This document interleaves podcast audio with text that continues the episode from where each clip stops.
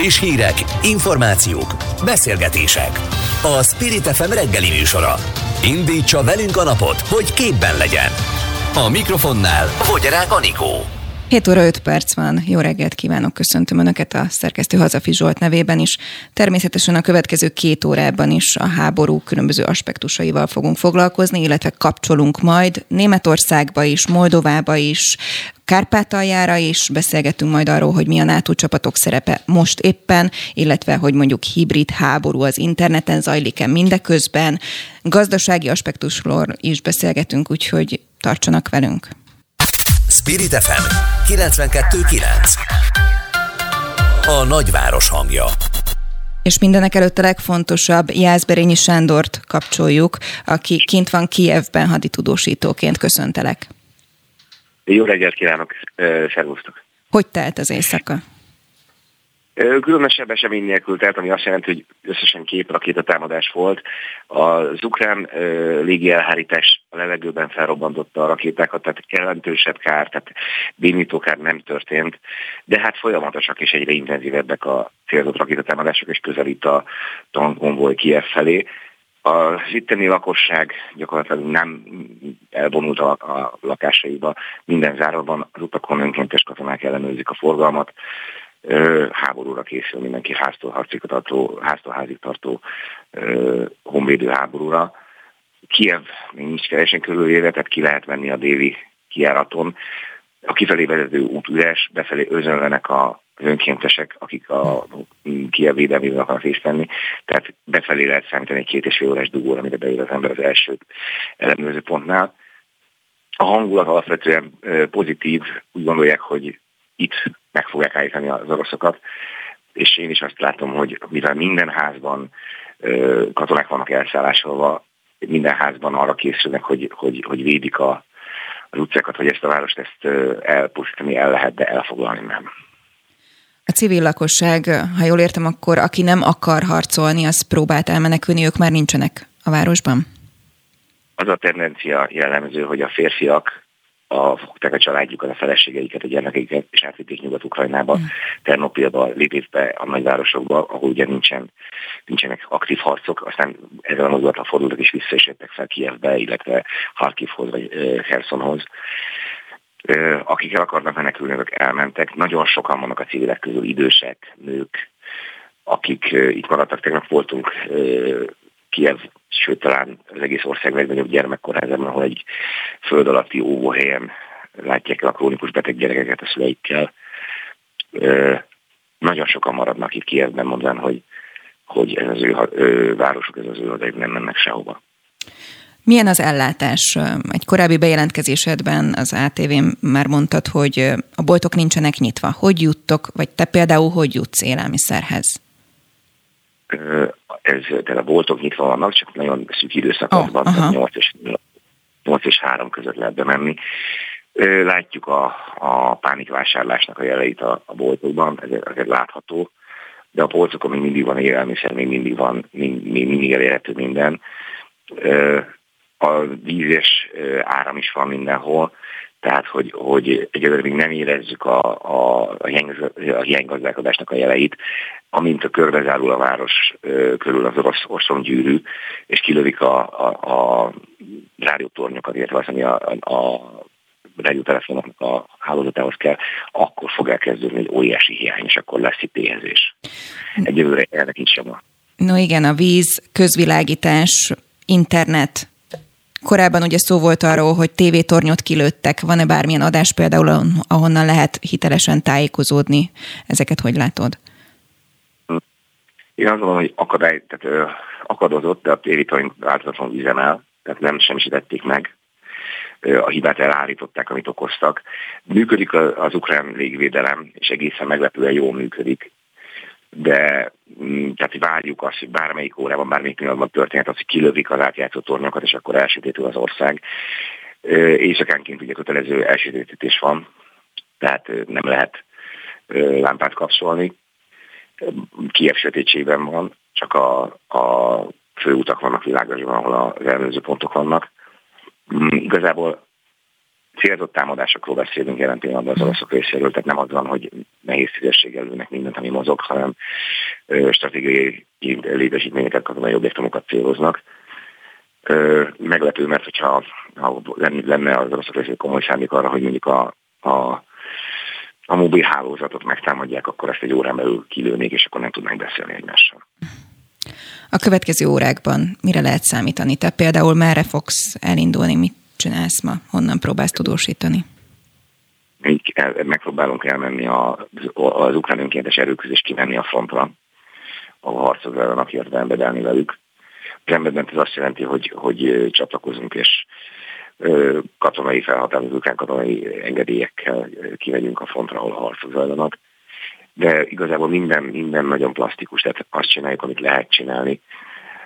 Folyamatosan a légoltalmi szirénák, és nem lehet tudni, mikor kezdik a tényleges nem célzott támadásra bizonyos nagyreknek. Mi itt vagyunk a Majdan téren, ami kiemelt célpont. Tehát ha elkezdjük az ottani ország első kézben értesülünk róla, mert ez lesz a célpontja mert a Majdan tér az egy szimbolikus hely, kérdezem, ide itt volt az ukrán forradalom.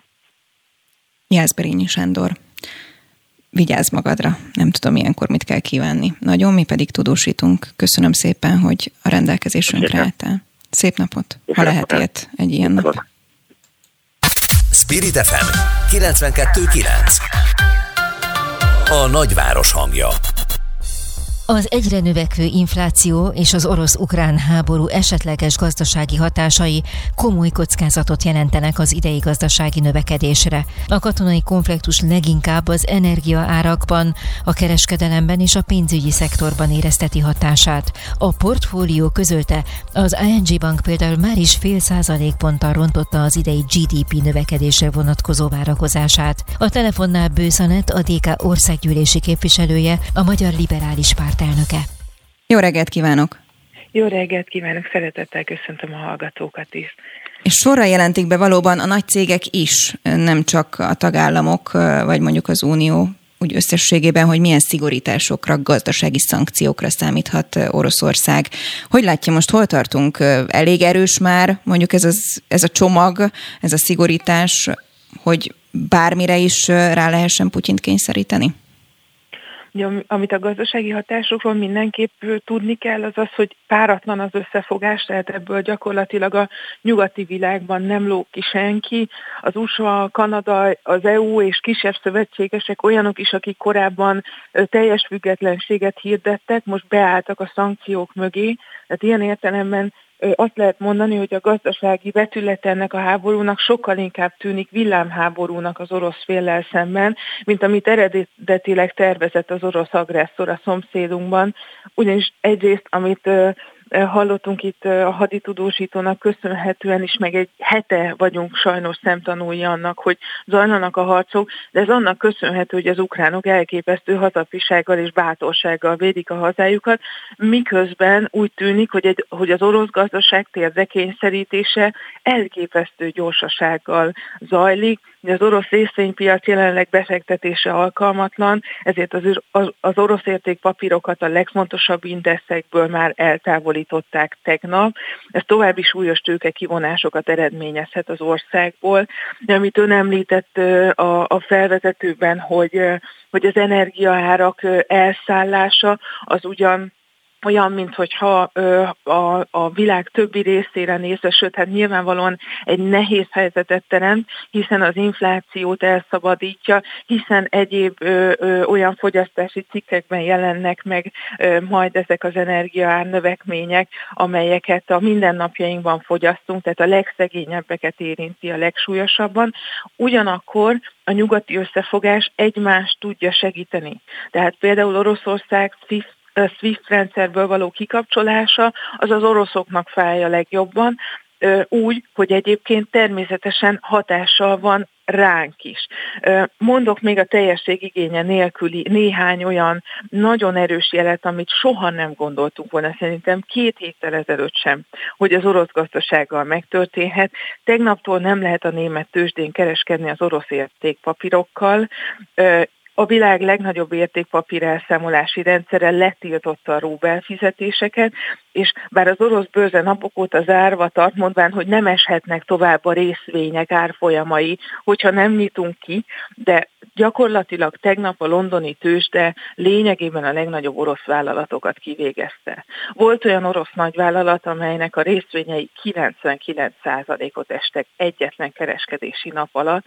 Ez, ez azt jelenti, hogy az értékpapír piacon egy totális letámadásnak vagyunk a szemtanúi, és a reálgazdasági hatások akkor még nem kerültek szóba, pedig sorra vágják el magukat nagyvállalatok Oroszországtól, nagy pénzintézetek, tech cégek, autógyártók, a szórakoztatóipar fogják vissza a szállításokat, a kereslet és a kínálati oldalon is egy olyan nyomás nehezedik az orosz gazdaságra, amely egyébként feltehetően hasonlóan a haderőhöz egyáltalán nem olyan erős, mint amilyennek azt Vladimir Putyin szerette volna beállítani. Azt gondolom, hogy, hogy az orosz vezető arra számított, hogy itt majd mindenki megijed tőle, és nem ez történt. És mindemellett ugye előtte van egy lista, hogy az elmúlt napokban, órákban milyen nagy cégek voltak azok, akik mondjuk kiléptek a piacról. Tehát most körülbelül azt láthatjuk, hogy, hogy ezeket már a lakosság is megérzi, ami talán nyomás lehet. Ön hogy látja? Tehát például a Coca-Cola, az Ericsson, az Audi, tehát hogy olyan, olyan cégek szálltak ki, a LinkedIn nem elérhető, Netflix. Eddig azt mondtuk, hogy a nagy megszigorítások azok, azok igazából csak majd az oligarchákat érinthetik, vagy úgy ámblok Putyinnak, vagy Oroszországnak fájhat. Ezek azért most már olyan konkrétumok, ami azt jelenti, hogy a lakossági elégedetlenség is nőhet. Hogy látja? Teljesen egyetértek ezzel, és már a, a háború első napjaiban látszódott, hogy megrohanták a pénzintézeteket, amikor uh, nem született még döntés arról, hogy a nyugati világ ekkora szankciókat jelent be Oroszországgal szemben, akkor sok uh, banki ügyfél azt gondolta, hogy még éppen hozzájuthat a pénzéhez. Ez ugye tovább növeli uh, a bankoknak a, a szorított helyzetét, hiszen a likviditásukat csökkenti már rövid távon is. Van egy ilyen, tehát a, a, a pánikot azt szerintem azért nem tudjuk felmérni, mert nem vagyok benne biztos, hogy mindig látjuk azokat a képeket, amelyek mondjuk ezekben a hosszú bankautomatáknál és fiókoknál kígyózó sorokban megjelentek mondjuk öt nappal ezelőtt. Ami, ami nagyon fontos, hogy azért Vladimir Putyin hatalomra kerülését követően az első népszerűségi hullámát ő abból szerezte, hogy az állami kifizetéseket rendbe rakta. Mondok egy példát, nyugdíj, vagy szociális ellátások ezek nagyon sokat jelentenek az orosz lakosságnak, és amiket ön sorolt, azok pedig a mindennapi életben adott esetben a jobb módú orosz polgárokat is egy, egy életminőség romlással sújtják néhány napon belül. Én is azt gondolom, hogy a lakossági nyomás az nehezedni fog az orosz vezetésen, illetve azért az nem elfelejthető, hogy az orosz nép nem egyenlő Vladimir Putyinnal, illetve ezekkel a célokkal, úgyhogy látható, hogy például az orosz ellenzéki vezetők azt mondják, hogy ha meg kell tenni a börtönöknek, akkor megtelnek a börtönök, de addig tüntetünk, ameddig nem szüntetjük meg ezt a háborút, és mindenki kimegy. Úgyhogy én abban bízom, igen, hogy ez a belföldi, illetve a külföldi gazdasági nyomás, ez elegendő lesz arra, Na, hogy védje Ukrajnát. És akkor nagyon röviden, mindez ugye hat Magyarországra is drámaian gyengül a forint, például mindenki kamatemelést vár. Itthon mire lehet számítani? Sajnálom, de tényleg röviden kell erről beszélnünk. Így van. Egyet említek, amit talán elkerülhette még a hallgatók figyelmét. Ma éjjel egy közel 150 milliárd forintos átcsoportosításról döntött a magyar kormány, itt a kampányfinisben, és azt gondolom, hogy ennek most nem az lesz a sorsa, amit szoktunk sejteni, hogy jól járnak a kormány barátai és üzletfelei, ezek a gazdaságunk mentésére szolgálnak. Ezek a villám döntések mutatják azt, hogy a magyar kormány is arra készül, hogy ránk nézve is drámai következményei vannak ennek a gazdaságnak gazdasági válságnak. Bőszönett, nagyon szépen köszönöm, hogy a rendelkezésünkre állt. Köszönöm, köszönöm.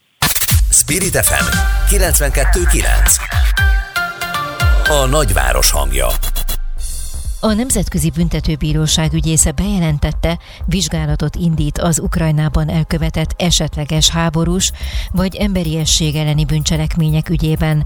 Közben Szijjártó Péter külügyminiszter bejelentette, más EU-s országokhoz hasonlóan Magyarország is támogatja, hogy Ukrajna azonnal kapjon uniós tagjelölti státuszt, és kezdődjenek meg az ország EU csatlakozási tárgyalásai. A részletekről Latvan Tamás nemzetközi jogásszal beszélgetünk. Jó reggelt kívánok! Jó reggelt kívánok! És sokan ugye azt mondják, hogy teljesen más vetülete lenne ennek a háborúnak, hogyha Oroszország egy uniós tagot támadott volna meg. No de így, hogy mondjuk egy uniós tag jelöltet támad, ez így sújtad valóban, vagy más fénybe tünteti fel ezt a háborút? Én úgy gondolom, hogy igazából jelentős különbség nincsen. Az egy elképzelés, hogy hogy, hogy Vladimir Putyin esetleg egy uniós tagállammal szemben másképpen viselkedne. Ez vagy igaz, vagy nem, soha nem fogjuk megtudni. Ennek a javaslatnak igazából, ennek az azonnali eh, vagy gyorsítottak felvételnek sokkal inkább csak egy ilyen szimbolikus üzenete van. És ez a szimbolikus üzenet ez akkor is eh, lehet fontos, hogy jelentős, hogyha nem biztos, hogy reális, hogy itt nagyon gyorsan, eh, ténylegesen akár a tagjelölti státuszt megkapja Ukrajna, pláne nem a tagságot. Tehát ez egy szimbolikus javaslat sokkal inkább.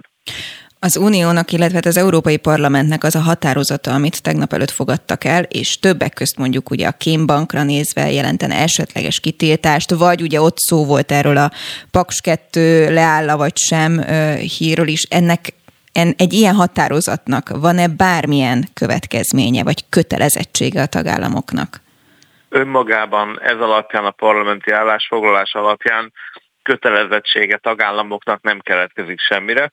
Ugye ez akkor lesz ebből egy jogilag kötelező valami, ugye ezt maga ez a parlamenti állásfoglalás is szépen leírja, hogy az elfogadása után akkor őt elküldik ugye az Európai Bizottsághoz, az Unió külügyi főképviselőjéhez. Tehát az ő dolga, hogy ebből egy olyan javaslatot gyártson, amit utána letesz az Európai Unió tanácsa asztalára, és itt egy konszenzusos döntéssel, mert ugye a külpolitikában, külpolitikai kérdésekben általában az EU-nak nincsen hatásköre, ezért a tanácsban a tagállamok itt konszenzussal kell, hogy döntsenek. Tehát, hogy egy konszenzussal ebből lesz egy szankciós határozat, akkor ez megvalósul, és akkor az már kötelező lesz, hogy például fel kell függeszteni az együttműködést a Rosszatommal, aminek, amit ugye azért raktak bele érzésem szerint, nem tudom pontosan konkrétan, de majd mhm. erre talán valaki nyilatkozik, amit az érzésem szerint az magyar ellenzéki EP képviselők pont azért csempésztek bele az állásfoglalásba, tenném hozzá nagyon ügyesen, hogy nehéz helyzetbe hozzák a kormánypártot itthon, különösen a választási kampányban. Tehát, hogyha átmegy az egész folyamaton, és a végén a tanács konszenzussal ezt elfogadja, egy állásfoglalás, egy, egy, egy valamilyen jogszabály, uniós jogszabály formájában akár, akkor ez kötelező lesz. Addig ez önmagában csak a parlament álláspontja. Jogi szempontból háborús bűnösnek tekinthető jelen pillanatban Putyin? Um, egy embernek a, a bűncselekményre való felelősségét kimondjuk, az nem véletlenül egy bizonyítási kérdés, tehát azt tudni kell, hogy mondjuk azt, azt, azt gondolom, hogy bátran kijelenthetjük, hogy láttunk olyan eseményeket az elmúlt napokból, amik bőven beleférnek a háborús bűncselekmény kategóriába, hogy ki ezért a felelős, tehát ki az, aki mondjuk azt végrehajtotta, vagy utasítást adott a végrehajtására, vagy vezetőként tudott róla, de nem vizsgálta ki, ugye ezek alapozzák meg a személyes felelősséget. Ezt úgy gondolom, hogy így most nagyon távolról, csak ilyen televíziós felvételek alapján. Putyin tekintetében kimondani, az egy picit szakmaiatlan dolog lenne. Abban biztosak lehetünk, hogy volt, már vannak olyan cselekmények, voltak olyan cselekmények, amik háborús bűnnek minősülnek, hogy kiértük a felelős, na azt arra való megfelelő intézmények, hogy kivizsgálják. No, és ki vonhatja felelősségre őket? Ugye a Nemzetközi Büntetőbíróság mindenképpen adja magát lehetőség. Ugye most ez a bejelentés az ügyész részéről, ez igazából semmi újdonságot nem tartalmazott, hiszen a Nemzetközi Büntetőbíróság már 2015 óta e, folyamatosan figyeli az ukrán helyzetet. Erre az ad, az ad jogilag lehetőséget, hogy bár se Ukrajna, sem, az egy, sem, a, sem Oroszország nem részese a bíróság alapító okiratának, de még 2015-ben ukrajnai egyoldalú nyilatkozattal mégis alávetette magát a bíróság működésének. Tehát az Ukrajna állam területén elkövetett, bárki által elkövetett háborús emberiességgel bűncselekmények és egyéb bűncselekmények esetében a bíróság elvileg eljárhat. Tehát ezek a vizsgálatok, ezek folyamatban vannak, tehát az, hogy odafigyel egy kicsit jobban a Hágai Nemzetközi Büntetőbíróság, ez, ennek volt egy üzenetértéke, de igazából nem jelentett újat. Meglátjuk azt, hogy az ügyész fog-e a vizsgálatok alapján valamiféle büntetőeljárásokat kezdeményezni, és persze utána a 10 ezer forintos kérdés az lesz, hogy ezekkel az ügyészségi döntésekkel, nehogy Isten letartóztatási parancsokkal adott esetben például Oroszország hajlandó lesz együttműködni, Borítékolhatjuk, hogy nem, hiszen általában nem szoktak az ilyen államok ilyen helyzetekben a Nemzetközi Büntetőbírósággal vagy egyéb intézményekkel együttműködni, de hát aztán emlékezzen mindenki vissza, hogy annak idén Szlobodan Milosevicsről sem feltétlenül gondoltuk volna, hogy viszonylag gyorsan a, annak idén a másik, a hágai nemzetközi Jugoszlávia törvényszek előtt fog állni, tehát semmi nem lehetetlen. Sokszor lehet hallani mondjuk arról, hogy tiltott fegyverek vagy a hadviselési módszereknek van ugye külön joga, vagyis hogy mit nem lehet egy háborúban tenni. Ön hogy látja az orosz akciót ebben a tekintetben? Mint mondtam az előbb, nagyon sok olyan dolgot láttunk már most is, amik ezekkel a szabályokkal hangsúlyosan, jól láthatóan nincsenek összhangban. Tehát például a, a civil lakosság, a civil területek, a polgári területek, elleni rakéta és egyéb bombatámadások, amennyiben ott nem egy konkrét valamilyen katonai célpont ellen irányulnak, akkor az önmagában mindenképpen sérti a hadviselés jogát. Ugye azok a fajta támadások, amik egy lakott terület ellen irányulnak, ahol nincsen katonai célpont, akkor az, az, az mindenképpen jogellenes.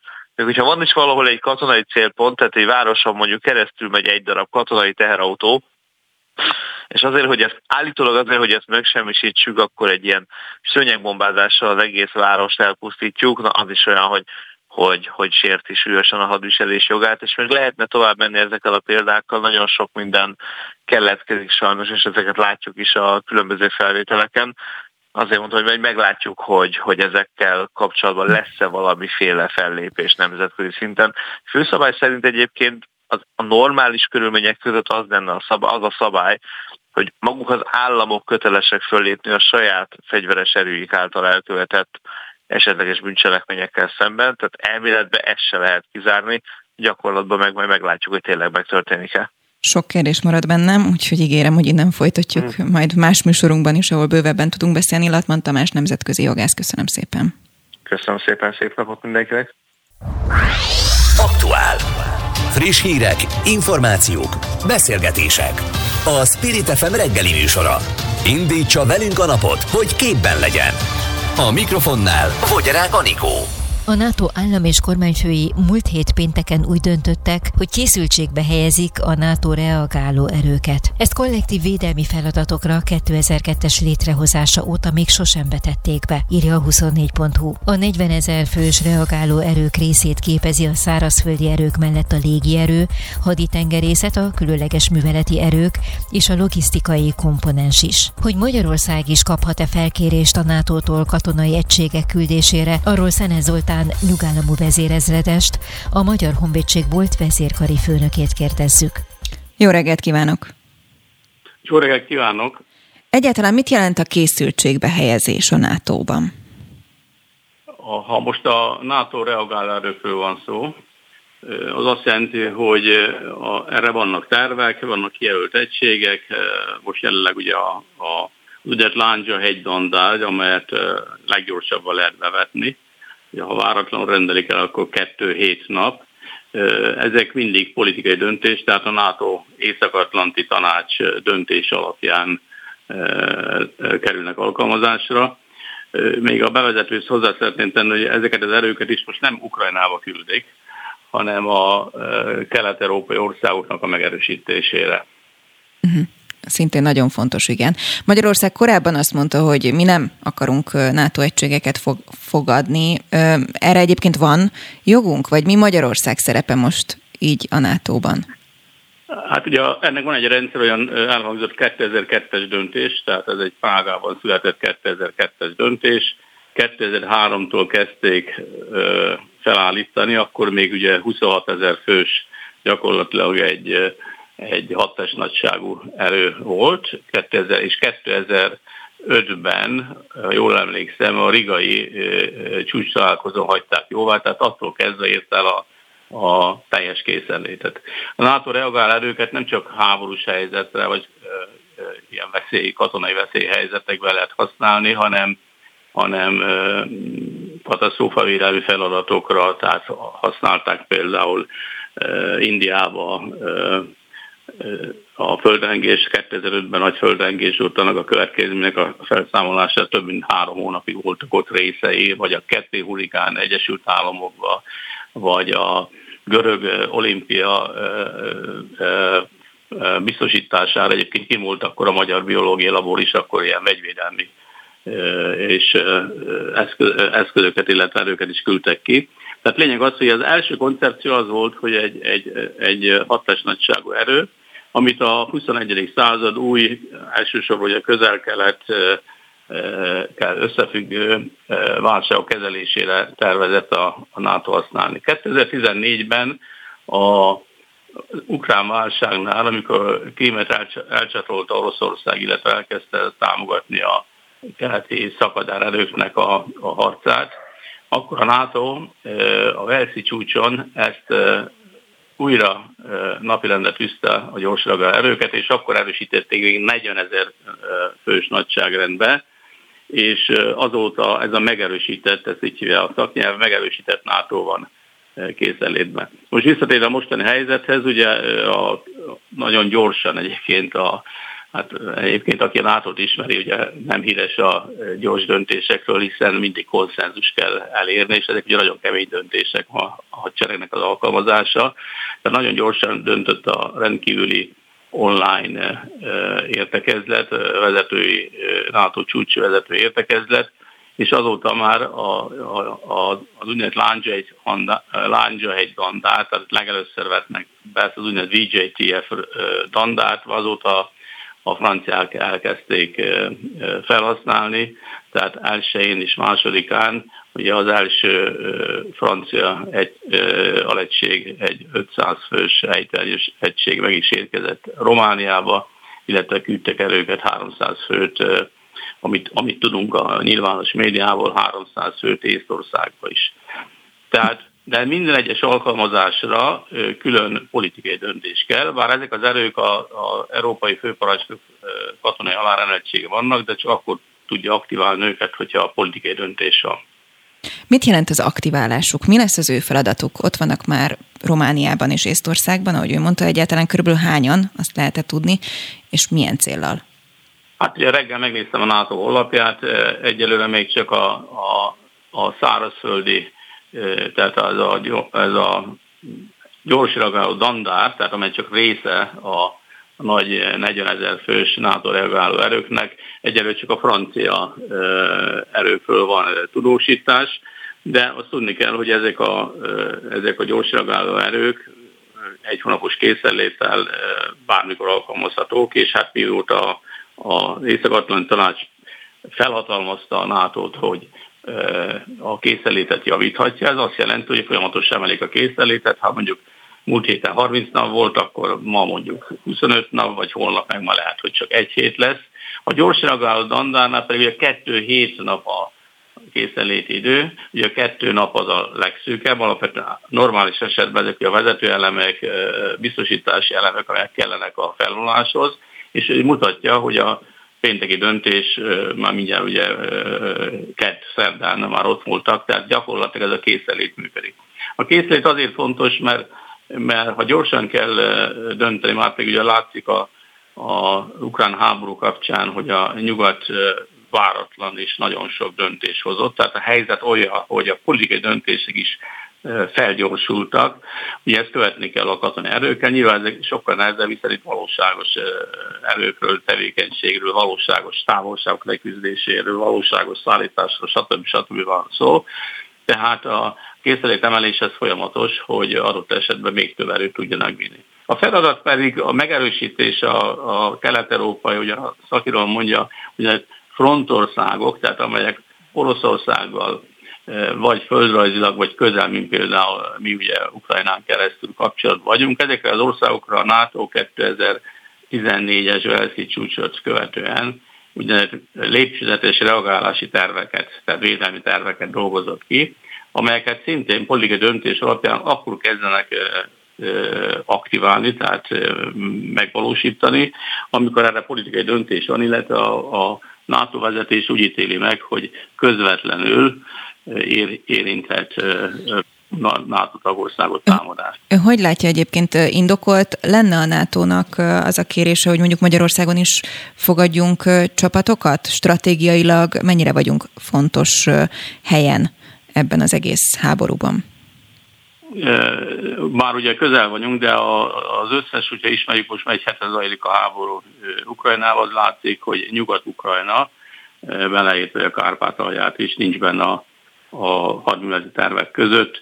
Az első nap, amikor országosan ugye 150 katonai célpontot támadtak, a, a legtávolabbi, vagy a legközelebbi, bocsánat, Magyarország szempontjából legközelebbi célpont, amit támadtak, egy, egy katonai légvédelmi radar célpont az 230 kilométerre van, tehát most semmi jel nincs a tekintetben, hogy Magyarországot közvetlenül akár csak a közeljövőben, vagy tehát hetes, hónapos távlatokba támadás érni. Szenez Zoltán, nyugállományú vezérezredes, a Magyar Honvédség volt vezérkari főnöke. Nagyon szépen köszönöm, hogy a rendelkezésünkre állt ma. Köszönöm szépen, szép napot kívánok! Spirit FM 92.9 A nagyváros hangja az orosz-ukrán háború hatására Németország eltért a régóta követett politikától. Olaf Scholz kancellár vasárnap bejelentette, hogy a kormány 100 milliárd eurót biztosít katonai beruházásokra a 2022-es költségvetésből. A Reuters információi szerint aznap több mint 100 ezeren tüntettek Berlinben az Ukrajnával való szolidaritás jegyében. A telefonnál Pröle Gergely volt berlini nagykövet. Jó reggelt kívánok! Jó reggelt kívánok, üdvözlöm a hallgatókat is! Hogy látja, mi az oka annak, hogy Németország innen nézve nagyon gyorsan reagált erre a helyzetre, ami mondjuk a szankciókat illeti, vagy a kiállást Ukrajna mellett? Én azt gondolom, hogy mint ahogy az egész világon és az egész világpolitikában Ukrajna Oroszország általi lerohanása egyfajta ébresztő volt, hogy a reálpolitika bizonyos értelemben a 19. századi területekre koncentráló hadviselés újra itt van velünk. Tehát mindazok, akik azt remélték, és emlékszünk erre a rendszerváltás környékén, hogy a történelemnek most hirtelen vége szakad, mert hogy a a hidegháborúnak vége lett, azok mindeddig illúziókban ringathatták magukat, ezeknek az illúzióknak most vége. Úgyhogy ez az, ami Németországot is ebbe az irányba terelte. Nyilvánvalóvá vált, hogy egy ilyen állapotú hadsereggel, mint amilyen Németországnak az utóbbi években, évtizedekben lett, semmire nem megy, tehát itt ők is tudják, hogy az emberek biztonsága, a saját állampolgáraik biztonsága fontos, ennek érdekében pedig tenni kell valami.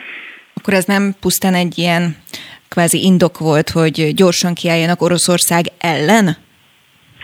Ez egy régóta húzódó folyamat, azt ugyanis régen tudtuk, tudták, hogy a Bundeswehr az gyakorlatilag egy roncstelep, hiszen sem működőképes hajóik, tenger alatt járóik, repülőik is csak nagyon kevés, több botrány volt a kézi fegyverek ügyében az utóbbi időben, egyébként is a hadseregen belül számos botrányos ügy került napvilágra, tehát ez egy régről elhúzódó vita, hogy ezen valahogy változtatni kéne. Azt az elkötelezettséget is, hogy a GDP 2%-át kell e, a haderőfejlesztésre költeni. Ez is egy állandó vita volt már az Egyesült Államok és Németország között, úgyhogy e, ennek adott most egy végső lökést a kialakult ukrajnai helyzet.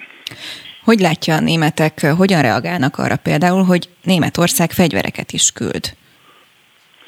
Nagyon különbözőképpen reagálnak, és emlékezzünk vissza, hisz nem volt olyan régen, hogy ez a bizonyos új baloldali liberális koalíció, zöld baloldali liberális koalíció létrejött Németországban. Budapesten is szörnyülködve olvasták sokan ezt a, ezt a pártprogramot. Na most, hát ha ezt olvassuk, újraolvassuk ezt a pártprogramot, ez olyan, mint hogyha egy több évtizedes dokumentumban lapozgatnánk, hiszen a reálpolitika oly mértékben megelőzte mindazt, ami ott le van írva, egyfajta ilyen idealisztikus, világjobbító, modernista elképzelést.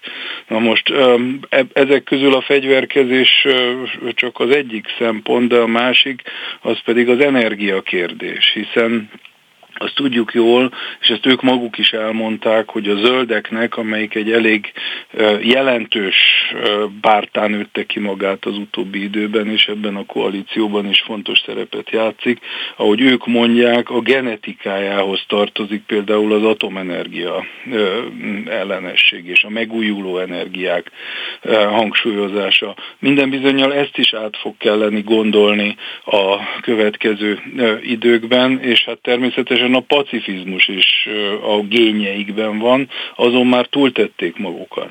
Na most nagyon nehéz dolog egyébként a NATO és Németország kapcsolatát különösen a jelenlegi körülmények között néhány percben áttekinteni, de az tény, hogy Németország most végül is arra is elszánta magát, hogy ne csak 5000 bukózsisakot, ö, amint ez a válság kitörése előtt történt, hanem valóban fegyvereket is szállítson Ukrajnába. Hogyan látja Németországban egyébként megjelent, vagy megjelenik az a narratíva, hogy igazából ezt az egész háborút Ukrajna és a nyugat provokálta ki az orosz részről? Azért azt nagyon nehéz azt mondani, hogy a, hogy a nyugat provokálta ki, különösen, hogyha néhány évtizedre visszatekintünk, hiszen azért ne felejtsük el, hogy szuverén államokról van szó.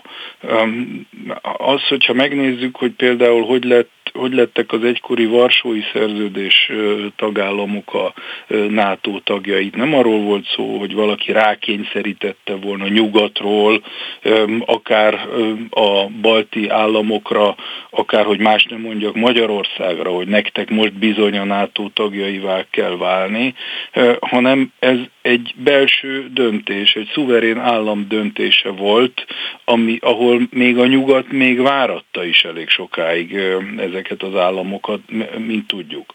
Na most ilyen körülmények között a nyugatot általában felelőssé tenni azért, ami ott történik, az szerintem erős túlzás. Az, hogy a, a nagyfiúknak, ahogy mondani szokták, tehát a világhatalmaknak van egy bizonyos játéktere ebben a térségben, ez nem kétséges, és az, hogy az Egyesült Államok és Oroszország katonai szembenállása fontos szerepet játszik, az is nyilvánvaló. Más kérdés, hogy az Egyesült Államok az utóbbi időben, mint hogyha kevésbé érdeklődne Európa iránt, tehát ilyen értelemben azt mindenképpen figyelembe kell venni, hogy itt mi az, ami a nagyhatalmak érdeke, és mi az, ami az egyes szuverén államok érdeke. Prőle Gergely volt berlini nagykövet. Nagyon szépen köszönöm, hogy a rendelkezésünkre állt ma reggel. Én is köszönöm, minden jót kívánok. Spirit FM 92.9 A nagyváros hangja Totális háborút hirdetett az Anonymous az orosz kormány ellen. Twitter oldalán arra szólította fel a világ hekkereit, hogy indítsanak kibertámadást az orosz államaparátus szervei és a jelentősebb vállalatok ellen. Az online térben is dúló ukrán háborúról és a kiberbiztonságról Keleti Artúr kibertitkok jövőkutatót, az Informatikai Biztonság napjának alapítóját kérdezzük. Jó reggelt kívánok! Jó reggelt, jó reggelt! Ön hogy látja, a kibertérben is zajlik már ez a háború? Hát nem csak, hogy zajlik, hanem több mint tíz évre visszatekint ennek a történelme, és mi hiába szirénáztunk kiberbiztonsági oldalon már nagyon régóta, hogy az, hogy mondjuk a az orosz kiberkatonák leállítják az áramellátást, vagy éppenséggel megbénítják a bankrendszert egy másik országban, konkrétan Ukrajnában, ebből még komoly baj lehet. Tehát ez egy komoly tesztelés volt, ha így tetszik, és ennek az eredményeit látjuk most, amikor a kibertérben Ukrajnával szemben a az orosz szél nagyon komoly eszközöket vett be, például olyanokat, amelyek kritikus infrastruktúrát, infrastruktúrákat kiszolgáló rendszerelemeket teljesen megállít, használhatatlanná tesz. Úgyhogy igen, ez egy aktív dolog, sőt, tovább megyek, mert a dolog az most már teljesen kiterjedt, ugye nem csak a, a, az orosz irányból ukrán irányba menő dolgokról beszélhetünk, hanem a másik irányról is, amit az Anonymous kapcsán különösen érdekes, tekintettel arra, hogy a, hogy egy pár nappal ezelőtt ugye az ukránok azt hirdették meg, hogy ők egy ilyen kiberhadsereget, vagy ilyen IT hadsereget szeretnének verbuválni, és ebbe bizony várják a bárkinek a jelentkezését. És ezzel tulajdonképpen zöld lámpát adtak a világ összes bármilyen hackerének, vagy kiberbűnözői csapatának, hogy lehet hackelni Oroszországot. És ennek most egy eléggé furcsa eredményét látjuk. Na mi ez az eredmény? Azt látjuk, hogy ezek a csapatok, ezek gyakorlatilag kicsit, mint a kiszabadultak volna a palacból, mert azért hosszú éveken keresztül Oroszországot hekkelni, ez nem volt egy igazán jó ötlet. Akár az Anonymous bármelyik tagjának, akár bármelyik kiberbűnözői csapatnak, és ugye hát az amerikaiak sokszor vádolták meg az oroszokat azzal, hogy ők maguk kiberbűnözőket támogatnak, vagy engedik, hogy kifelé hekkeljenek mondjuk az amerikai célpontokra, vagy egyebekre. Hát most az ellenkezője történik, vagy ellenkezője is történik. Ezek a csapatok, ezek olyan oroszországi célpontokat támadnak meg, vagy akár más Oroszországhoz köthető, vagy, vagy szövetséges célpontokat támadnak meg, amelyekről nem, mondjuk inkább úgy, hogy a, a kiberbiztonsági szakértők mindig gondolták, hogy, hogy kritikus infrastruktúra elemek, akár mondjuk ilyen kísérleti atom, eszközök, ilyesmik, egészen megdöbbentő eszközök kint lehetnek az interneten, de azt, hogy ezekről konkrétan adatokat kapunk, azt, hogy a hackerek azok már tényleg ezeknek a rendszereknek a mélyébe járnak, ezeket azért nem vártuk volna, és hát ezek nem csak, nem csak ilyen rendszerek meghekkerését jelentik, hanem közlekedési rendszerek, bankrendszer, ugye több helyen leálltak ezek a, ezek a szolgáltatások Oroszországban is, vagy például a vonatközlekedés Belorussziában. Tehát, tehát látszik az, hogy hogy egy, egy nagyon összetett, átgondolt valami történik. Kicsit ezt visszavonnám. Az átgondoltat mhm. visszavonom, pont ez a probléma. Ez nem egy átgondolt cselekmény, hanem most pont beszélgettünk a, a, ezekben a forrásokban a kollégákkal, hogy hát ez kicsit olyan, mint hogyha outsourcoltuk volna, kiszervezték volna a a támadási kapacitást, viszont e fölött nincsen semmilyen kontroll. És ennek már látszik az eredménye is, mert a, azok a csapatok, akik úgy hekkelgetik ezeket a rendszereket, az Anonymous tagjai, meg azok, akik egy kicsit szervezettebben álltak ez a kérdés, az össze is vesztek. Tehát már, már, már vannak olyan szervezetek, akik vissza is vonultak ebből a, ebből a térből, noha még azt sem tudjuk, hogy kik voltak ők. Az orosz hekkerek nem tudnak visszatámadni? De, Egyáltalán van ilyen verseny egyébként, hogy kik a jó hekkerek? Az oroszok például jó hekkerek? Um, mármint, hogy technikailag, ugye? Így hogy, van, úgy, persze. Úgy, hogy természetesen kiválóak, a legjobbak a világon, és, és ezt a képességüket egyébként olyan szintre is fejlesztették, hogy mondjuk ha úgy tekinthető, válaszlépésként jelenleg a, a, a, olyan támadó eszközöket vetettek be, amelyeket éveken át teszteltek már az ukrán rendszereken, és ezek most egy fejlettebb formában pár nappal ezelőtt már bevetésre is kerültek. Például olyan rendszerek, amelyek megtámadják a kritikus infrastruktúráknak a lelkét, azokat tulajdonképpen fogjulejtik, sőt, akár még egy újraindítás után is elérhetetlenné teszik, és emellett mindkét oldalon természetesen mennek a leterheléses támadások, és mindkét oldalon mennek a dezinformációs kampányok is, amelyek arra mennek rá, hogy a, a, a magánszemélyeket, az általában elérhető embereket, vagy akár a katonai személyeket, vagy, vagy hivatalos személyeket, azokat megpróbálják adathalász akciókon keresztül megkeresni. Ebből az információ csomagból pedig mind a két fél magának gyúr adatokat, információkat, és ezeket használják fel a konfliktusban. Ezért szivároghatott ki már több százer katonának az adata mindkét oldalon. Ezért látható az, hogy például az orosz ürügynökséget is feltörték már, és gyakorlatilag nap, nem, nem, óráról órára követve az információt egyre jobban csúszunk le a székünkben, mert ilyet még mi sem láttunk a kibertérben. Ez egy egészen különleges formája a kiberháborúnak. Mi a, egyébként ezt a konfliktust úgy képzeltük el, hogy az orosz oldalon lévő nagyon intenzív kiberkapacitás, az ukrán oldalon az elmúlt 10 évben, 15 évben megerősödött erők, azok szervezetten egymást fogják lőni a kibertérben. Ehhez képest most egy ilyen, egy ilyen őrült partizán akció zajlik. Tulajdonképpen majdnem azt mondanám, hogy mindkét oldalon, mert a, például van olyan ransomware, ugye zsarolóvírus banda, aki az orosz oldalra állt, és onnan hekkeli jelenleg az ukrán vagy egyéb célpontokat. Tehát mind a két oldalon vannak ilyen szabad csapatok, partizán csapatok, hogy tetszik. Nagyon röviden, mi magyarok egyébként, a magyar lakosság, a magyar állam, vagy mondjuk a magyar cégek mennyire vannak biztonságban egy ilyen körülöttünk zajló kiberháborúban? Szerintem most már kijelenthetjük, hogy semennyire, vagy nagyon alacsony szinten.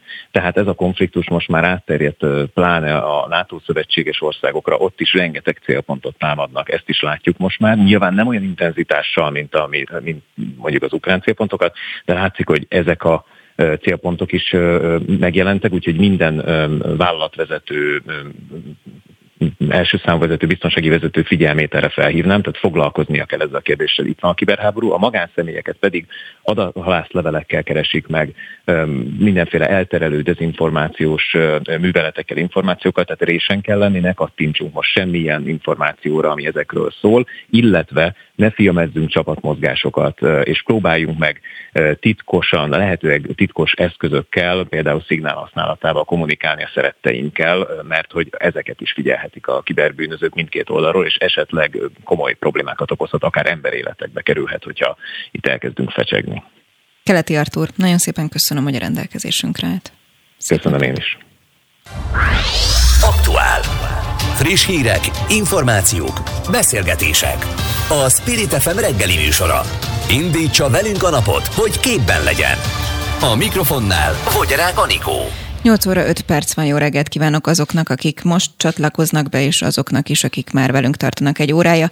Ők már hallhatták, hogy az elmúlt egy órában is próbáltunk sok szempontból foglalkozni a háborúval, és kapcsoltunk az óra elején Kievbe is, ahol úgy fogalmazott Jászberényi Sándor haditudósító, hogy ő úgy látja, hogy Kievet megsemmisíteni lehet, de elfoglalni nem, és folyamatosan érkeznek egyébként. Több órát kell várni, hogy bejussanak Kievbe az önkéntesek, akik próbálják segíteni az ottaniakat, a civileket, a katonákat, hogy az oroszok ne tudják elfoglalni ezt a várost. No, ebben az órában is lesznek kapcsolások, elsőként mindjárt majd Moldovában ö, kapcsoljuk Simon Ernőt, akivel fogok beszélgetni arról is, hogy az oroszoknak állítólag az is terve, hogy Moldovát elfoglalják, illetve hát hozzájuk is nagyon sok menekült érkezik, egyáltalán a menekültek helyzetéről beszélgetünk majd. Aztán szó lesz majd arról, hogy milyen mezőgazdasági hatások várhatók, hiszen ugye nagyon sok összeköttetésünk van nekünk is Oroszországgal mezőgazdasági szempontból, meg ámblokk a mezőgazdaságra vonatkozva mit jelent ez a szomszédunkban zajló háború. Több mint 2000 ügyvéd biztosít ingyenes jogi segítséget a menekülőknek, erről is fogunk majd beszélni, aztán kapcsolunk Kárpátaljára is, szóval sok minden várható ebben az órában is. Spirit FM 92.9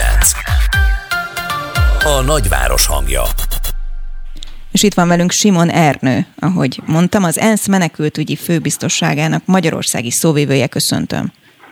Jó reggelt kívánok! Moldovából. Önöknél mi a legfrissebb helyzet? Kezdjük ezzel. A legfrissebb helyzet itt Moldovában is ugyanaz, mint lényegében a régió többi országában folyamatosan érkeznek ezrével, tízrével az emberek Ukrajna felől. Tegnap jött az ENSZ menekülügyi szervezete szervezésében egy légijárat, egy teherszállító repülőgép Dubajból, ahol a, a mi egyik globális raktárközpontunk van, 8000 termál, termótakaróval, és ezeket már este le is vittük az ország déli részén lévő palanka határátkelőhöz, ahol este 8 órakor nulla fok körüli hőmérsékletben és 5 percenként eledő szakadó hóesésben a határon csak akik gyalogosan érkeztek oda, sok-sok-sok ezeren voltak, tömött sorokban vártak a, a bejutásra Moldovába, illetve hát folyamatosan a kollégáim szerint több mint 11 km hosszan a túlsódon elnyúló kocsisor várt arra, hogy, hogy átjusson Moldovába. Globálisan a ma éjféli, éjfél utáni adataink szerint átlépte a menekültek száma, a szomszédos országba érkezett menekültek száma az egy millió főt. Hogy bírja a terhelést Moldova? Nem arról híres, hogy egy gazdag ország lenne. Mennyire tudják ellátni a menekülteket? Ellenkezőleg ugye Európa egyik legszegényebb országaként tartják számon Moldovát, ráadásul ez az ország mindössze két és fél, sőt két és fél milliónál is kevesebb lakosú. A, az egész lakosság egyszerre mozdult meg, szinte azt mondhatom. Nagyon sok embernek vannak nyilván rokonai, ismerősei, barátai a határ túlsó oldalán, és a kormány minden segítséget megad a menekülteknek is, mellesleg nekünk is az ENSZ menekültügyi szervezetének minden elképzelésünkhöz és, és erőfeszítésünkhöz. Az is, az is azt hiszem látványos, hogy éppen ma egy hete robban ki a háború, hat napon belül ez a légi híd már létesült, és már megérkezett az első szállítmány. További konvojok vannak úton. Hihetetlen és példás a lakosságtól a hatóságokig mindenkinek a hozzáállása, de ugyanezt mondhatom el Lengyelországon, Szlovákián, Magyarországon át Romániáig szinte minden, illetve nem szinte minden szomszédos országban ugyanilyen össznépi megmozdulás és hihetetlen lelkes segítőkészség, együttérzés az, amit látunk. A háború kitörése óta van egy olyan elmélet, amelyet sokan magukévá tesznek, hogy Putyinnak jóval nagyobb terve van annál, mint hogy most Ukrajnát elfoglalja, Oroszország határait szeretné kiterjeszteni és bekerülni a történelem könyvekben, és ennek része lenne Moldova elfoglalása is. Ezt ott kint hogyan látják? Igazság szerint erről sajnos nem tudok nyilatkozni, mi tényleg a menekültekkel foglalkozunk, és az egymilliós számot hiszen magáért beszél, sőt, hogyha hozzáteszem azt, hogy már napokkal ezelőtt a mi részünkről elhangzott az a becslés, hogy amennyiben tovább eszkalódik a helyzet, és a, és a harci cselekmények így folytatódnak tovább, akkor a 4 milliós szám sem elképzelhetetlen. Akkor el lehet képzelni, hogy nekünk ezzel van most feladatunk, és, és, és annak, a, annak a segítő erőfeszítésnek a koordinálásával, ami ahogy említettem, az összes országban jelentkezik. Az mindenképpen fontos, hogy ennek a háborúnak, ennek a, ennek a, a harci cselekménysorozatnak mi hamarabb véget kell vetni, hiszen már most látható, hogy rengeteg ember élete tört felékba, rengeteg ember menekül el, hihetetlen a helyzet a határon, kisgyerekeket, sérült embereket, nőket láttam késő este fagyoskodni a határon, és és órákig, lehet, hogy egész éjszaka kellett várniuk, még sikerült átlépniük a határt, addig a szabadég alatt ott kellett vesztegelniük. És, és Ukrajnában is, nem hogy tovább menjen ez a háború, Ukrajnában is mi hamarabb békének kell lenni, mert rettenetes humanitárius emberi katasztrófa van már is kibontakozóban. Tarjányi Péter biztonságpolitikai szakértő itt a Spirit fm azt mondta két nappal ezelőtt, hogy sokkal komolyabb dolgokra kell felkészülni a határon azoknak, akik a menekülteket fogadják. Szerinte innentől kezdve akár akár arra is, hogy sebesülteket fogadjanak. El kellene kezdeni mondjuk már katonai kórházakat, idéglenes pontokat kiépíteni. Ezt hogyan látják egyébként, ha ilyen típusú menekültek jönnek, sérültek, azokat el tudja látni Európa? Én nagyon bízom benne, hogy igen, és mindenképpen rohamtempóban zajlik a felkészülés minden esetőségre. Tegnap este én a határon Moldovánál láttam egy olyan családot, ahol a a kamasz fiú, aki magasán volt több egy 150 centinél, a karjában cipelte, ránézésre valószínűleg öccse lehetett, aki fizikailag és szellemileg is sérült öccse volt, és a család ott sírva ment velük, elveszették a nagymamát, tehát igen, mindenféle egészségügyi és beleértve a lelki egészségügyi ellátást is biztosítani kell mi hamarabb, hiszen nem csak fizikailag sérült emberek, hanem a háborúból menekülve lelkileg is traumatizált emberek érkeznek. Mi itt mondjuk Magyarországon, Budapesten mit tehetünk, hogyan tudunk segíteni? Mindenképpen első helyen azzal, amit az ENSZ menekülti szervezete és a többi ENSZ szervezet közösen többször mondott már az elmúlt napokban is, hogy ahogy eddig tették, továbbra is tartsák az országok nyitva a határokat, fogadják be ezeket az embereket, fogadják be különbségtétel nélkül azokat, akik ukrán állampolgárok, azokat, akik Ukrajnában voltak eddig külföldi állampolgárok, de ők is menekülnek a háború elől, hiszen most mindenki, mindenki az erőszak, a vérontás, az életveszély elől menekül, és ezen kívül pedig lehetőség szerint minden gondoskodást adjunk meg nekik, amikor megérkeznek, mert hogy mert hogy ahogy más esetekben is menekültek, Ukrajnából is ezek az emberek nem a saját döntésük alapján, nem a saját jó szántákból indultak útnak, hanem a háború, az erőszak kényszerítette őket erre. Amúgy pedig az ENSZ közössége tegnap előtt egy globális felhívást tett közzé a mostani helyzet alapján arra, hogy a menekültekről gondoskodni tudjunk, egyelőre 1,7 milliárd dollárt szeretnénk összegyűjteni, rohamosan nőnek a szükségletek, tehát valószínűsíthető, hogy ez talán még nem is a végleges összeg lesz. Simon Ernő, Moldovából. Nagyon szépen köszönöm, hogy a rendelkezésünkre állt. Köszönöm szépen. Spirit FM 92.9 A nagyváros hangja és a vonalban Raskó György agrárközgazdász, akivel arról fogok beszélgetni. Jó reggelt kívánok! Jó reggelt kívánok! Amiről eddig még itt ebben az adásban nem beszéltünk, hogy hát a mezőgazdaságra is azért komoly hatással van ez a háborús helyzet. Vegyük előbb akkor globális szinten, aztán majd beszéljünk a magyar helyzetről. Hogy látja?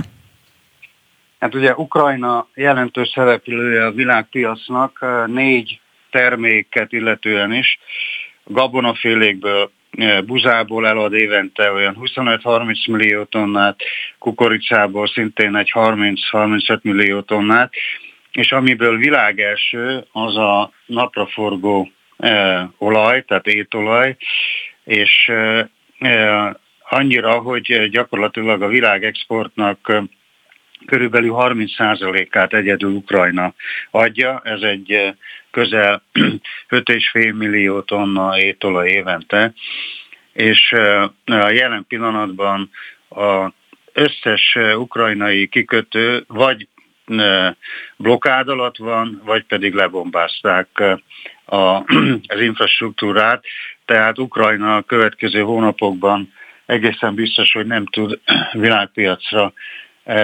értékesíteni, és hát ezekhez a termékekhez hozzájön még a műtrágya, amiből Európa legnagyobb exportőre Ukrajna, és a műtrágya kivitel is a tengeri szállítási lehetőség nélkül gyakorlatilag megállt.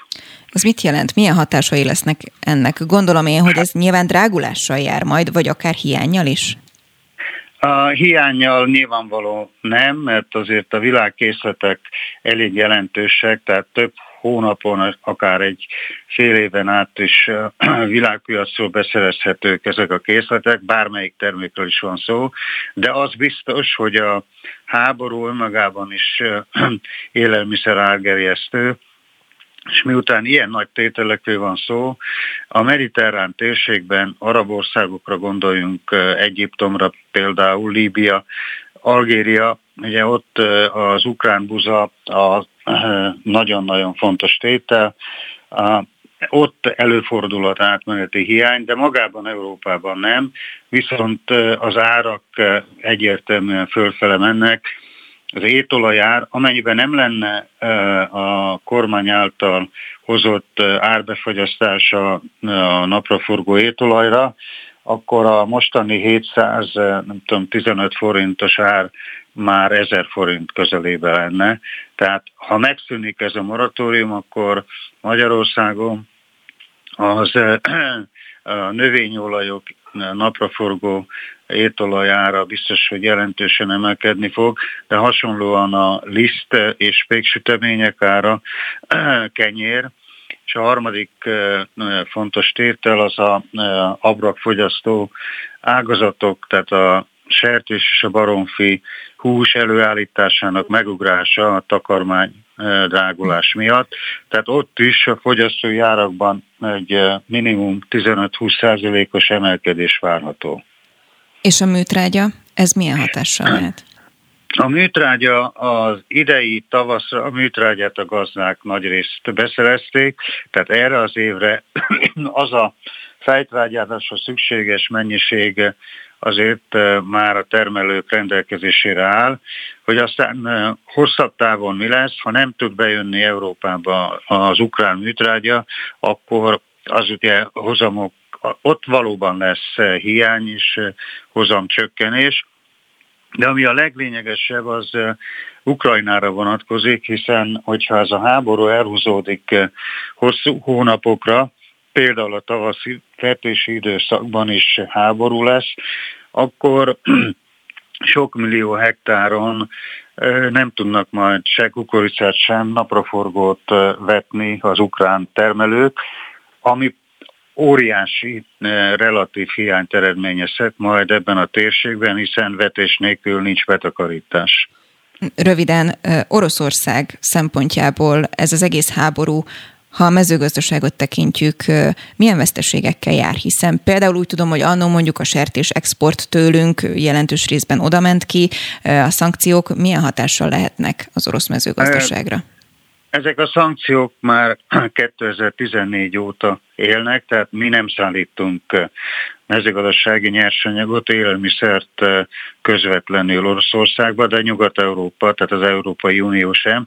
Tehát ez az embargó már nem hoz pluszban, vagy nem okozottan ellátási problémát. Ukrajna azért a Argentinától kezdve Brazílián át be tudja, bocsánat, Oroszország be tudja szerezni a szükséges húst, broiler csürkeit, vagy éppen sertéshúst. Tehát ilyen szempontból Oroszországban az élelmiszerellátás semmivel se lesz rosszabb, mint volt idáig. Viszont másik oldalon az embargónak lehet, hogy olyan hatása, hogy Oroszország néhány termékből hasonlóan fontos világpiaci szereplő, hiszen buzából 40-50 millió tonna nagyságrendben ad el a világpiacon, és hasonlóan napraforgót, mag napraforgó olajból is jelentős exportőr. Tehát amit ma láthatunk, az az, hogy a kanászos gabona, a kukorica és a növényi olajok ára ebben az évben rendkívül magas lesz. Eddig is magas volt, de valószínűleg még tovább fog fölfelé mozogni az ár, ami a fontos ugye nyersanyagok, élelmiszer nyersanyagokról van szó, az hozzá kapcsolódó termékek, liszt, pékáruk, vagy éppen étolaj drágulása egészen biztosan valószínűsíthető Európában is és Magyarországon is. Raskó György, agrárközgazdász, köszönöm szépen, hogy elmagyarázta a folyamatokat. Szívesen, viszont hallásra. Spirit FM 92.9 A nagyváros hangja és Kádebreceni Mihályjal beszélgetek, kárpátaljai újságíróval, aki kint van Kárpátalján, és jó reggelt kívánok, elmondja nekünk, hogy ott most éppen mi a helyzet. Jó reggelt kívánok, köszöntöm a kedves rádióhallgatókat. Kárpátalján továbbra is, hál' Istennek, eh, azt kell, hogy elmondjam, hogy Kárpátaljáról, hogy nincsenek harci cselekmények, itt eh, rend van, eh, mm, stabil a helyzet, hál' Istennek. Természetesen a menekültek azok továbbra is érkeznek Ukrajna belső területeiről, és indulnak tovább Szlovákia, Magyarország, Románia irányába. Egyébként Lengyelország után mm, Magyarország irányába megy a legtöbb menekült. Kárpátaljának is van már 60 ezer belső menekültje.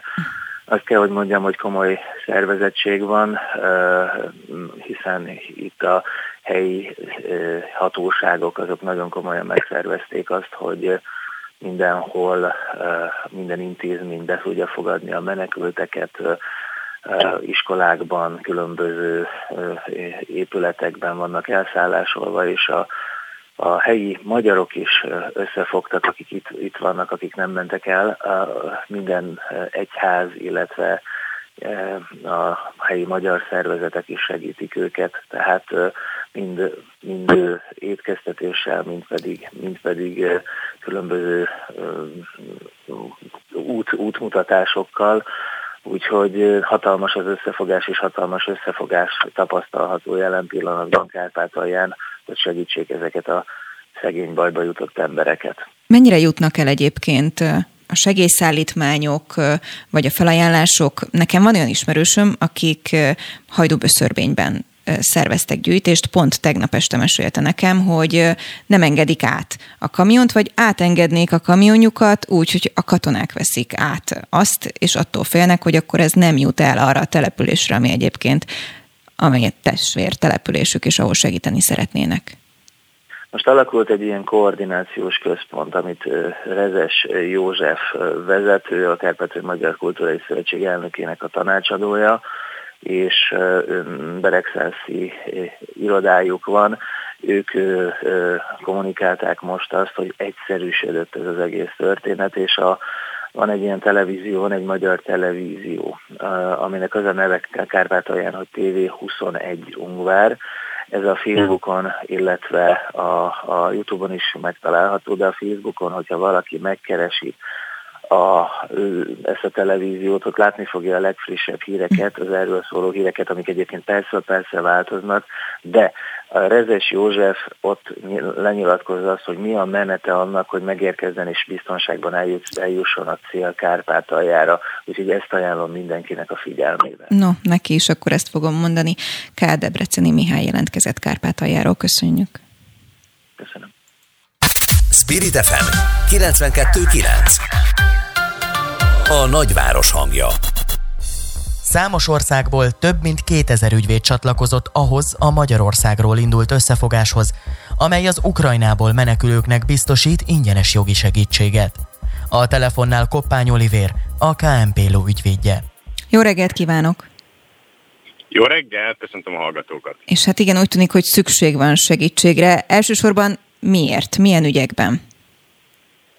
Mi azt látjuk most éppen, hogy akik bejönnek Európába, bejönnek Lengyelországba, Magyarországra, Romániába, akkor lehet, hogy oda elérnek, de nincs családjuk, rokonuk, semmiük, és, és tovább akarnak lépni. És mi, mi igazából ebbe a tovább lépésbe próbálunk most segíteni, hogy jó, eljutottál Budapestre, de innen hogy tovább? Lehet, hogy az egyetlen rokonod valahol Amerikában, valahol Kanadában él, és akkor megpróbáljuk összekötni a, a, a menekülőt egy olyan ügyvéddel, aki ebbe tudna segíteni.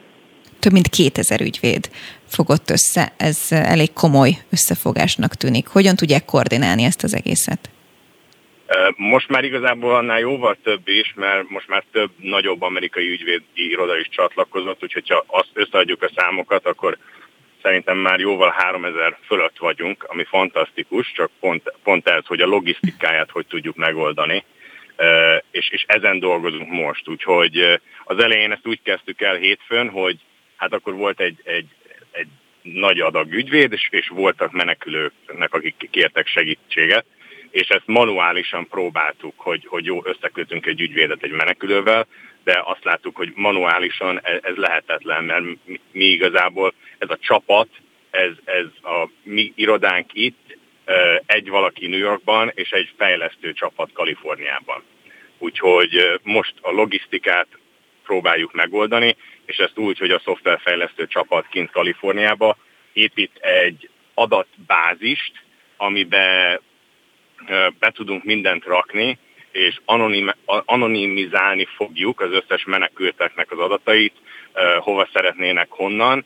Az ügyvédek oda fel tudnak iratkozni, és akkor ezt a bázis látják egy verifikáció után, hogy ők tényleg ügyvédek, és utána, és ezt mind mesterséges intelligencia fogja csinálni, és utána össze lehet kötni, az ügyvéd ki tudja választani, hogy ő miben tudna segíteni.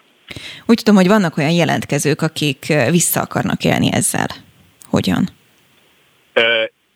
Ez nem, nem, még nem tudjuk, hogy vissza akarnak-e élni, vagy nem, de azért óvatosnak kell lenni, mert na, szóval elég ez, ez, ennek a híre már elszaporodott gyorsan, ami nagyon jó, csak azt akarjuk tényleg, hogy akik jelentkeznek, tényleg olyan helyzetben legyenek, hogy, hogy, hogy rászorulnak.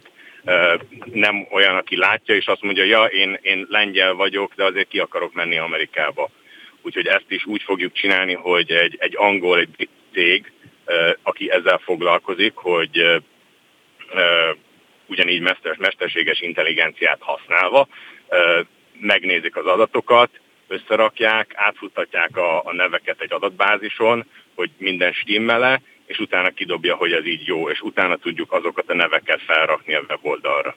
Úgyhogy ez így fog kinézni. Mekkora akadály a nyelv, hiszen gondolom én ugye angolul zajlik ez az egész, és nem biztos, hogy mondjuk a menekültek mindegyike beszél angolul. Igen, igazából az, az már nem lesz annyira nehéz, mert miután megvan az adatbázis, ott azokat a részeket, hogy hova kell kattintani, az meg lesz minden nyelven. És utána, hogyha a menekülő csak ukránul vagy csak oroszul tud, akkor az a kérés, ami az anonimizált kérés a webfelületen, az, az, az ő nyelvükön lesz, és az ügyvéd, aki beszél ukránul vagy oroszul, ő ezt fogja látni, és akkor a, a bele tudja felvenni a kapcsolatot. Van már elindított ügyük egyébként, vagy egyelőre még csak gyűjtésnél tartanak? Van, van, van. Hétfőn elindult egy pár, ebből, ebből van, ami már, már le is lett zárva, mert például volt egy olyan kérdés, egy hölgy, aki elmenekült Hollandiába, és, és csak nem tudta, hogy, hogy mi a jogszabály, maradhatok-e itt, hova forduljak. Mi összekötöttük őt egy holland ügyvéddel, aki elég gyorsan tudott választ adni, hogy, hogy igen, maradhat, itt vannak a, az adatok, ami, amik fontos számodra, ezeket néz meg. A hölgy megköszönte, és, és, és ezt le is zártuk. Úgyhogy látjuk, hogy működik, csak manuálisan nem tud működni, és, és most ezt az infrastruktúrát próbáljuk felépíteni. Kívánom, hogy minél előbb sikerüljön. Koppány Oliver ügyvéd. Köszönjük szépen. Köszönöm. Aktuál. Friss hírek, információk, beszélgetések. A Spirit FM reggeli műsora. Indítsa velünk a napot, hogy képben legyen. A mikrofonnál Fogyarák Anikó. Megsemmisült a világ legnagyobb repülőgépe, erősítette meg az ukrán külügyminiszter Dimitro Kuleba, a BBC tudósítása szerint. A gépet az 1980-as évek végén tervezték és építették meg Kijevben. Elsődleges feladata az volt, hogy a szovjet űrprogramhoz alkatrészeket szállítson. A Telex szúrta ki, hogy a légügyi szakportál most egy műhold felvétel alapján arról írt, hogy lehetséges, hogy a repülőgép nem szenvedett komolyabb károkat, és megmenthető. A vonalban Márvány Péter, repülési szakújságíró. Jó reggelt kívánok! Jó reggelt, Márványi Péter vagyok egyébként, az iro.hu-nak a szak, uh, rovatvezető. Elnézést, hogy elhibáztuk a bejátszásban az ön nevét. Uh, nem tudom, hogy ezt meg tudjuk-e fejteni, hogy most megsemmisült, avagy sem ez a gép, de az nem biztos, fog, nem fogjuk, nem fogjuk szerintem tudni, se. De arról tudunk beszélni, tudni. hogy mi a jelentősége, vagy mi ez a gép egyáltalán. Ez a világ legnagyobb repülőgépe, azt hiszem, hogy legegyszerűbb ezzel kezdeni hihetetlenek a méretei. Nem egyszerűen az orosz űrprogramban különféle dolgoknak a szállítására tervezték, hanem egészen pontosan az első és utolsó orosz űrrepülőgép szállítására tervezték. Ugye az űrrepülőgépeknek a létezéséhez hozzátartozik, ezt láttuk az amerikaiak életében is, hogy leszállnak valahol, de nem biztos, hogy onnan startolnak. A leszállás helyszíne lehet más, mint a start helyszíne. A leszállás helyszínéről valahogy azt az űrrepülőgépet már földi, kvázi földi eszközökkel el kell juttatni a, a, a start helyszínére, és ennek volt az eszköze, a, a, ez az óriás gép. Hatalmasak a méretei, tehát ha belegondolunk, azért 80 méternél hosszabb volt a, a törzse, 250 tonna volt a maximális hasznos teher, ez valami elképesztő a repülés világában, és hogy még jellemezzem egy kicsit a dolgot, a tehertér mérete körülbelül négy és félszer, hat és félszer, hat és fél méter. Tehát a gépnek ennek ellenére az elsődleges feladata az lett volna, hogy a hátára vegye az űrrepülőgépet, és úgy szállítsa megfelelő helyekre. Most az űrrepülőgép életében szegény egyszer repült a föld körül, ez megszűnt, a gép 1988-ban repült először, utána ezt az egy küldetését teljesítette, majd egészen a 90-es évek elejéig közepéig kihasználatlanul állt Kievben, és ezek után alakították át úgy, hogy kereskedelmi forgalomban is használható legyen, alaposan átépítették, modern navigációs és avionikai és repülésvezélési rendszert kapott, megerősítették a, a padlózatát, és onnantól kezdve e, ilyen hatalmas, elképesztő terheknek, e, daraboknak, tárgyaknak a szállítására szolgált, amire más gépek nem voltak képesek. Tehát e, ez egy egyedülálló gép, hat hajtóművel eltéveszthetetlen a külseje is, ugye a Burán miatt, az ősikló miatt, az őrepülőgép miatt osztotta a hátsó vezérségi, ami megint csak egy különleges dolog ez a gép, ez a magányos óriás, amit ahogy az Ihó is többször emlegette a cikkeiben, ez a magányos óriás, ez egy kicsit csúcsa volt a, a, a globális kereskedelmi repülésnek a maga teljesítményével és méreteivel, és egy kicsit talán nem is annyira kicsit, de szimbóluma volt az ukrajnai repülőgépiparnak is, az Antonov gyár csúcs terméke volt, tehát azért van az, hogy ez a gép mindig különleges figyelemben részesült, hogyha megjelent valahol, ha, le, ha tudták, mert már lehetett tudni a programját, ha tudták, hogy valahova elmegy, eljut, leszáll, ott emberek ezrei gyűltek össze a, a, a felszállópálya, illetve a, a futópálya körül, hogy meglássák ezt a, ezt a fantasztikus óriást. Egyáltalán az döbbenetes, hogyha az ember ö, ö, nézi a Földön ezt a monstrumot, hogy ez a levegőbe tud emelkedni? Hát igen. Van egy másik gép, ami hihetetlenül izgalmas, szerintem önnek is, és bár nagyon rövid az időnk, szeretném, ha nagyon röviden erről is beszélnénk. Ugye a másik hír az volt, hogy felszállt az amerikaiak végítélet repülője, gyakorlaton vett részt nyilván nem véletlenül, ez is egy speciális gép. Erről mit kell tudni? Erre azt kell tudni, hogy ez egy ilyen légi információgyűjtő különleges jármű, egy 747-esre építették, és a funkciója az, hogy nukleáris háború, vagy nukleáris, bármiféle nukleáris robbanás esetén például begyűjtse az adatokat egyfelől, másfelől pedig, hogy ha nagyon nagy a baj, és hogyha kitörne valami elképesztő háború, akkor ennek a Doomsday gépnek a fedélzetére tud költözni az amerikai hadviselés. A, szovjeteknek is, illetve az oroszoknak ugyanúgy megvan a maguk változata erre a, bizonyos Doomsday gépre. Tehát ez, ennek a repülései azok viszonylag ritkák, és hát, hogy mondjam, lehetne rossz előjelnek vélni, de valószínű egyszerűen csak arról van szó, hogy mindig a legrosszabb helyzetre való készülés egyében ezeket a, ezeknek a gépeknek a személyzetét is kell ö, ö, gyakorlatban tartani, ezeket a gépeket is kell időnként Minde, repültetni. Mindeközben a háború kapcsán szintén egy hír, négy orosz harci repülős értette meg a svéd légteret. Ezekre egyébként repülési szempontból ilyenkor kell számolni, vagy számítani, hogy megsértik a repülők egy háború kapcsán a légtereket, mondjuk akár Magyarországnál is? Igen, ez elképzelhető és nem biztos, hogy feltétlenül azért sértenek légteret, hogy aztán ott valamiféle bajt okozzanak, hanem például tesztelik azt, hogy a légvédelem a jelenlegi szinthez képest tulajdonképpen milyen, milyen adatok szerint dolgozik, mit lehet, mit lehet leszívni a, a rádióforgalmazásokból, a radar intenzív működéséből, a radarrendszerek intenzív működéséből, és így tovább, és így tovább. Ezek ilyen kis pilincikázások, amelyek egyébként békeidőben is tulajdonképpen viszonylag sűrűn töltöttek az, az elmúlt években. Nem feltétlenül támadó szándékot kell emögött feltételezni, hanem mondja, tesztelik kvázi az illető országnak a, mhm. a, a, a légvédelmét, a készültségi szintjét, és így tovább. Márványi Péter, nagyon szépen köszönöm, hogy a rendelkezésünkre. Spirit FM 92.9 A nagyváros hangja És Nagybányára kapcsolunk Mikacs Krisztiánhoz. Jó reggelt kívánok!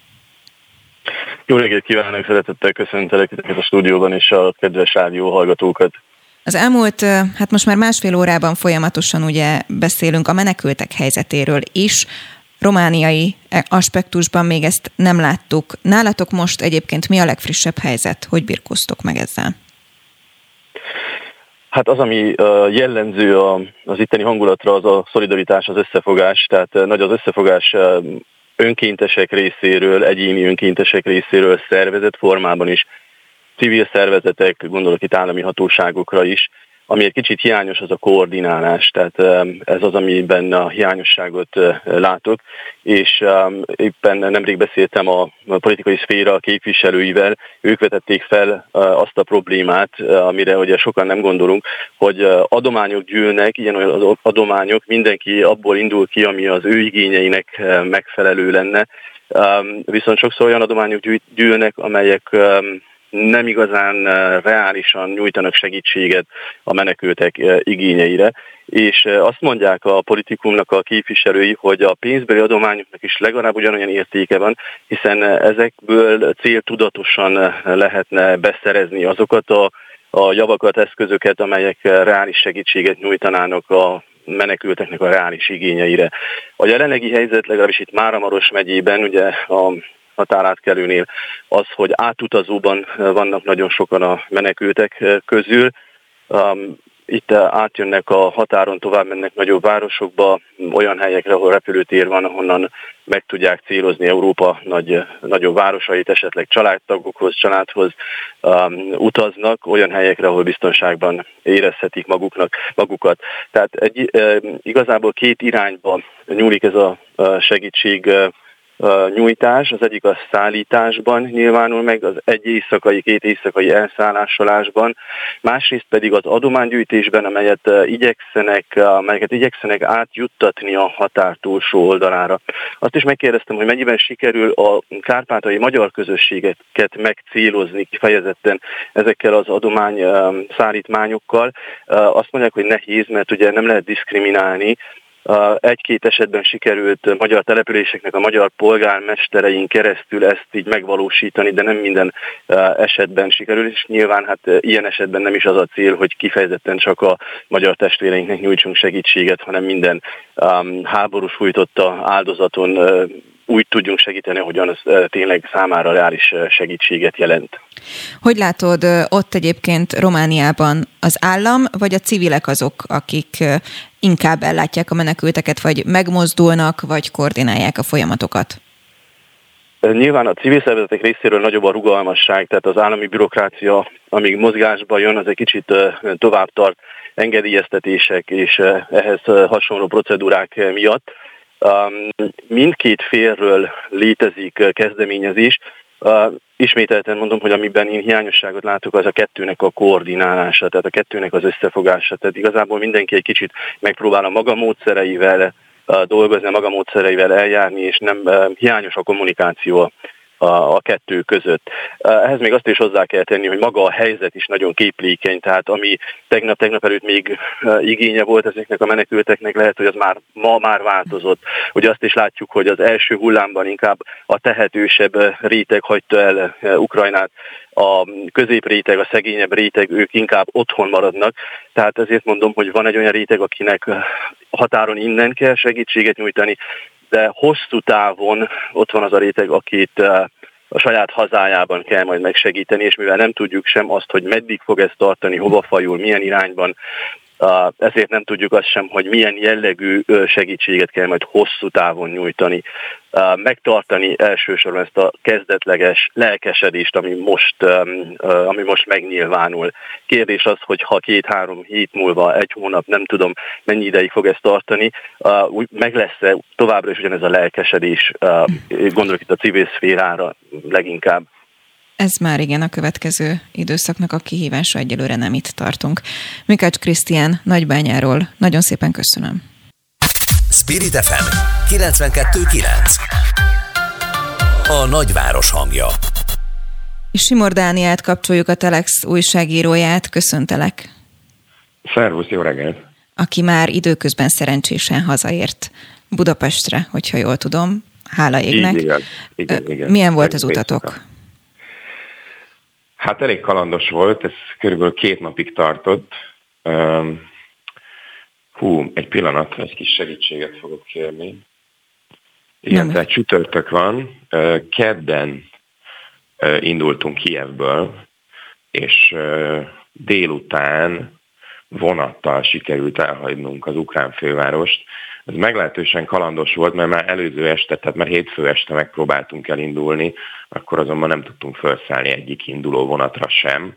Kimentünk a, a központi pályaudvarra, aminek a közelében egyébként tegnap este becsapódott egy rakéta, akkor szerencsére mi már nem voltunk ott, de hogy hétfő este oda kimentünk, nem sikerült felszállnunk egyik vonatra se, ezért kedden próbálkoztunk újra, és hát elég kaotikus állapotok vannak ott, működnek a vonatok, tehát ki lehet jutni a városból, de menetrend az nincsen, és rengetegen várakoznak mindegyik nyugatra tartó vonatra, hogy, hogy, hogy el tudják hagyni a, a várost, és, és ezért nekünk nem is egy olyanra sikerült felszállnunk, ami pontosan oda ment Lvivbe, ahol mi az autónkat leraktuk, hanem egy másik irányba, ami Románia fele ment, arra mentünk 6 órát, utána átszálltunk egy városban egy másik vonatra, amivel szintén mentünk 6 órát, így jutottunk el Vívbe,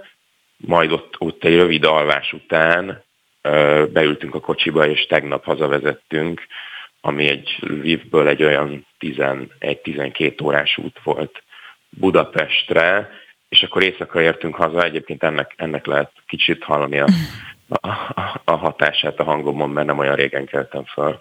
Köszönjük, köszönjük hogy a rendelkezésünkre ezt. Mit láttál egyébként, Dani, vagy hogy ítéled meg azt a helyzetet, hogy hogy aki akar, az ki tud még jutni egyébként Kievből? A te történeted, illetve a ti történetetek is a hazajutás tekintetében nagyon szövevényes, ugye is bonyolult. Mit, mit gondolsz erről?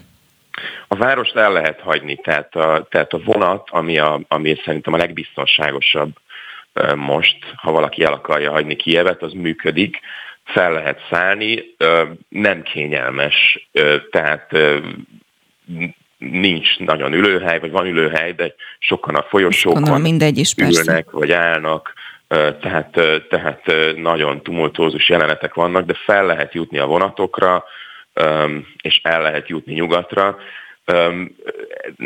Számunkra egyébként én, én nem is számítottam rá, hogy Kiev után, amit ott látok, még a, még a hazaút is egy, egy kifejezetten megrázó élmény lesz. Nyilván így belegondolva lehetett volna rá számítani, de gyakorlatilag a Kievből menekülőkkel együtt töltöttünk el 12 órát a vonatokon, majd a Vivi pályaudvaron, amikor leszálltunk, ami ugye a a, a legnagyobb nyugaton lévő város, tehát mindenki, aki Magyarországra vagy Lengyelországba tart, vagy Szlovákiába, Ukrajna keleti részeiből, az ott száll le, vagy ott száll át, és ott a hajnalban érkeztünk meg, és, és elképesztő látvány volt, tehát mi is csak így becsatlakoztunk a hömpögő emberek tömegébe, mindenhol gyereksírás, mindenki kis kosarakba viszi, sokan kis kosarakba viszik a kutyájukat, macskájukat, nagy csomagokkal,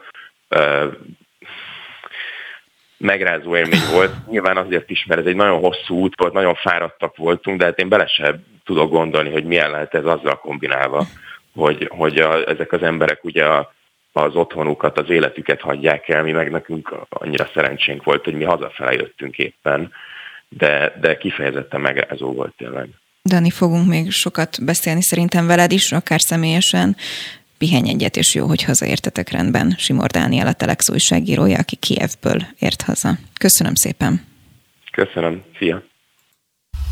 Böngésző. Mivel foglalkoznak a vezető internetes portálok? Hogyan találnak egyes híreket? Mire kattintanak a legtöbben? Böngésző. A Spirit FM reggeli műsorának online lapszemléje. Címlapsztorik, értekezések, izgalmas információk. Böngésző.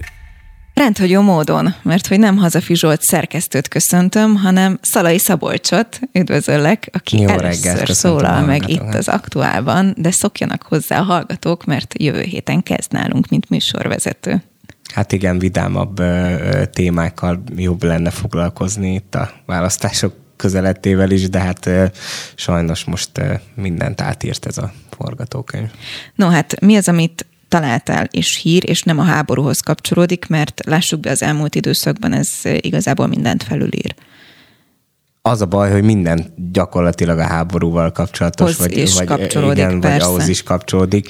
Ugye nem tudjuk, hogy mi a helyzet. A, a Blikken találtam például egy olyat, hogy lezuhant egy román vadászrepülő, és a keresésére induló helikopter is a Fekete-tenger partjánál. Ugye itt most még nem kijelenthető az, hogy esetleg valamilyen harci cselekményben sérült meg, de hát azért elég érdekes, hogy ugye el, eltűnt a radarokról, és a keresésére induló helikoptert sem találják. Ott az már megállapítható, hogy a helikopternek az öt főszemélyzete az elvesztette, a, vagy hát, hogy ugye meghaltak, úgyhogy most egy újabb csapat indult még az eredeti vadászrepülőgépnek a keresésére, de hát elég komoly nemzetközi konfliktus lehet abból, hogyha kiderül, hogy ennek valami köze van az orosz-ukrán konfliktushoz. Na mondja még egyet. Hát ö, inkább ez is a háborúhoz kapcsolódik, de egy pozitívabb ö, mhm. dolog, mm. hogy az ukránok elindultak ö, Belarusba, ugye a béketárgyalásokba Brestben lesz. A helyszín is elkészült, már láthattunk róla fotókat. Ugye hétfőn már volt egy kör ebben, az sikertelenül zárult. Most az oroszok egy ilyen, úgymond egy ilyen védett útvonalat alakítottak ki, hogy biztonságosan oda jussanak a, az ukránok a tárgyalás helyszínére, és hát bízzunk benne, hogy születik valami megnyugtató diplomáciai megoldás. No, legyen így, és közben megérkezett hozzánk Eldézsi Zoltán is egyébként, aki a, a mindjárt következő 8 óra 56 perc van, úgyhogy 4 perc múlva következő bistrónak a műsorvezetője. Szintén kvázi új tagja a csapatunknak, hiszen tegnap debütáltál te is, és tudom, hogy a Bistróban is foglalkozunk kiemelten egyébként az ukrajnai helyzettel egy kicsit más, hogy hogyan milyen témákat hoztál? Jó reggelt, szervusz és a hallgatóknak is. Valóban így van, nem tehetjük meg, hogy nem foglalkozunk vele, de mi megpróbálunk nem elsősorban a hadmozdulatokra koncentrálni például, hanem arra, hogy Ukrajnában is menteni kell az SOS gyermekfalvak lakóit például, vagy arra, hogy mi lesz azokkal az állatokkal, akiket hátrahagytak Ukrajnában a lakók. Úgyhogy természetszerűen foglalkozunk ezzel, de azért a bistró azért bistró, hogy mással is foglalkozzunk, hogy más nem mondjak. Egyes források szerint ma van Csortos Gyula születés születésnapja, és ez már vicces, hogy egyes források szerint majd megmondjuk, hogy miért igen, miért nem.